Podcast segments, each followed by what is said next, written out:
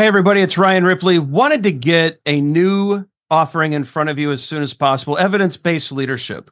And so, as you all know, Todd Miller, myself, and Will Seeley, we're big on evidence based management. We want to apply it to the leadership space. We all know that modern managers face complex challenges every day. You're juggling a lot of needs your direct reports, your stakeholders, your customers, they all need constant attention. What we want to do is help you manage that. We want you to use information and data to make good decisions around all of these areas so that we're delivering the right thing at the right time for the right customer. And we know that we're doing that because we're using data and evidence to validate all the things that we're doing. And not only that, we're not just looking at value, but we're looking at our capabilities as an organization. Can we deliver on time? Can we innovate effectively? Do we have too much tech debt? Do we have too many things in process? Are we unable to deliver when the market demands that we do? We look at all of these things with evidence based management. We merge that into a leadership uh, mindset and lens, and we enable you to make new and better decisions repeatedly based off of the data that you're collecting within your organization. It's exciting stuff. We hope you can join us. Visit agileforhumans.com forward slash EBL course. Join us in one of these offerings. We think you're going to love it. Hope you can join us. Use Agile for Humans, the number four, to take another 15% off of this course.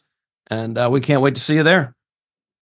When you need mealtime inspiration, it's worth shopping Kroger, where you'll find over 30,000 mouthwatering choices that excite your inner foodie. And no matter what tasty choice you make, you'll enjoy our everyday low prices, plus extra ways to save, like digital coupons worth over $600 each week. You can also save up to $1 off per gallon at the pump with fuel points. More savings and more inspiring flavors make shopping Kroger worth it every time. Kroger, fresh for everyone. Fuel restrictions apply.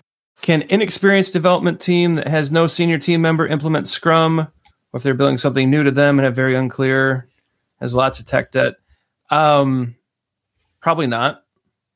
And here's here's why I would say this, Todd. I think technical excellence is a, one of the foundational things for Scrum, and it sounds like we don't have that.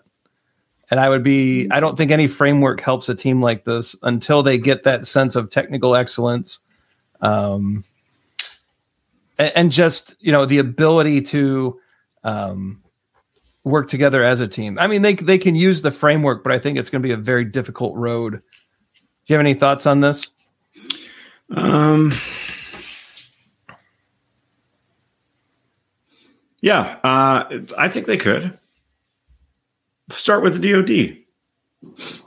Um, start with the definition of done and get everybody on the same page with that, and then um, continue to evolve in the conversation around quality.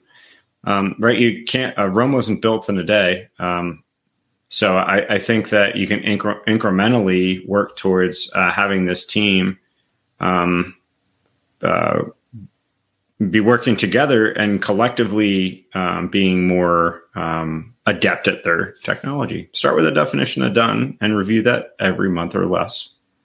Cool. And then go from there. I like it.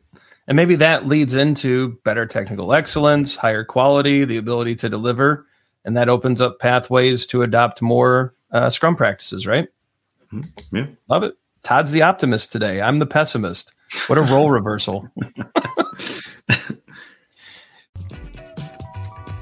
Hey, it's Ryan. If you're enjoying this show and want to take a deeper dive into Scrum with me and Todd, check out agileforhumans.com forward slash training. Be sure to also look at the show notes to subscribe to our newsletter, get a copy of our book, Fixing Your Scrum, and learn more about working with us at Agile for Humans. Thanks for listening and Scrum on.